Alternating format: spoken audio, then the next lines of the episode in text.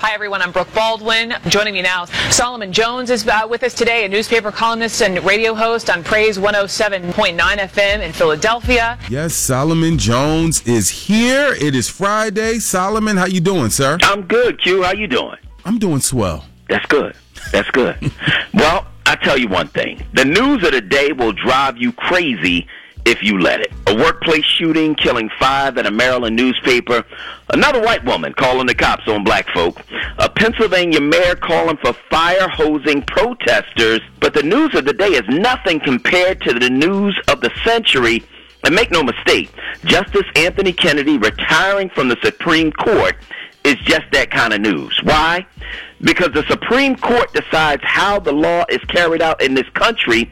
It's the place where justice literally goes to live or die. When the Civil War ended, Supreme Court cases like Plessy versus Ferguson and Cumming versus Richmond allowed segregation to remain the law of the land, even though the Constitution said otherwise.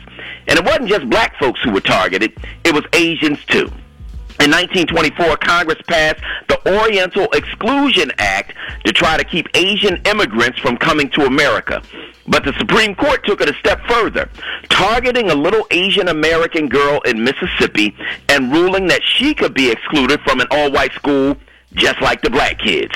Internment camps for Japanese citizens, upheld by the Supreme Court. Black people having no rights, upheld by the Supreme Court. Outlawing interracial marriage in 1883, that was upheld by the court too. In fact, if it wasn't for the Supreme Court, the Civil Rights Act would have been in effect in 1875 when it originally passed instead of 1965 when it passed again. But because the Supreme Court shot down that original act, black folks had to wait another 90 years for equality in this country. So we need to understand that when Justice Anthony Kennedy retires and Donald Trump picks another Supreme Court justice, conservatives will once again have an unbeatable majority on the court.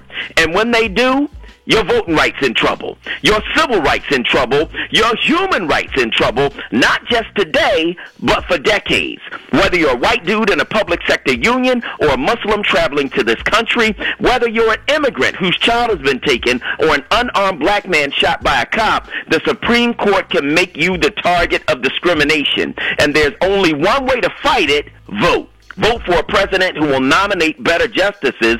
Vote for a senator who confirm qualified picks. Vote for a congressman who pass fair laws. And in the meantime, in between time, fight. Fight by maintaining economic strength in your community. Fight by making sure your kids get the best education possible. Fight by making sure you're on solid spiritual footing because you're not just fighting for the day, you're fighting for generations to come. Solomon Jones, our brother from our sister station, Praise 107.9. Thank you, sir. No problem, Q. We'll check back in with you on Monday. Keep it locked right here to the Quincy Harris Morning Show with K Fox on 100.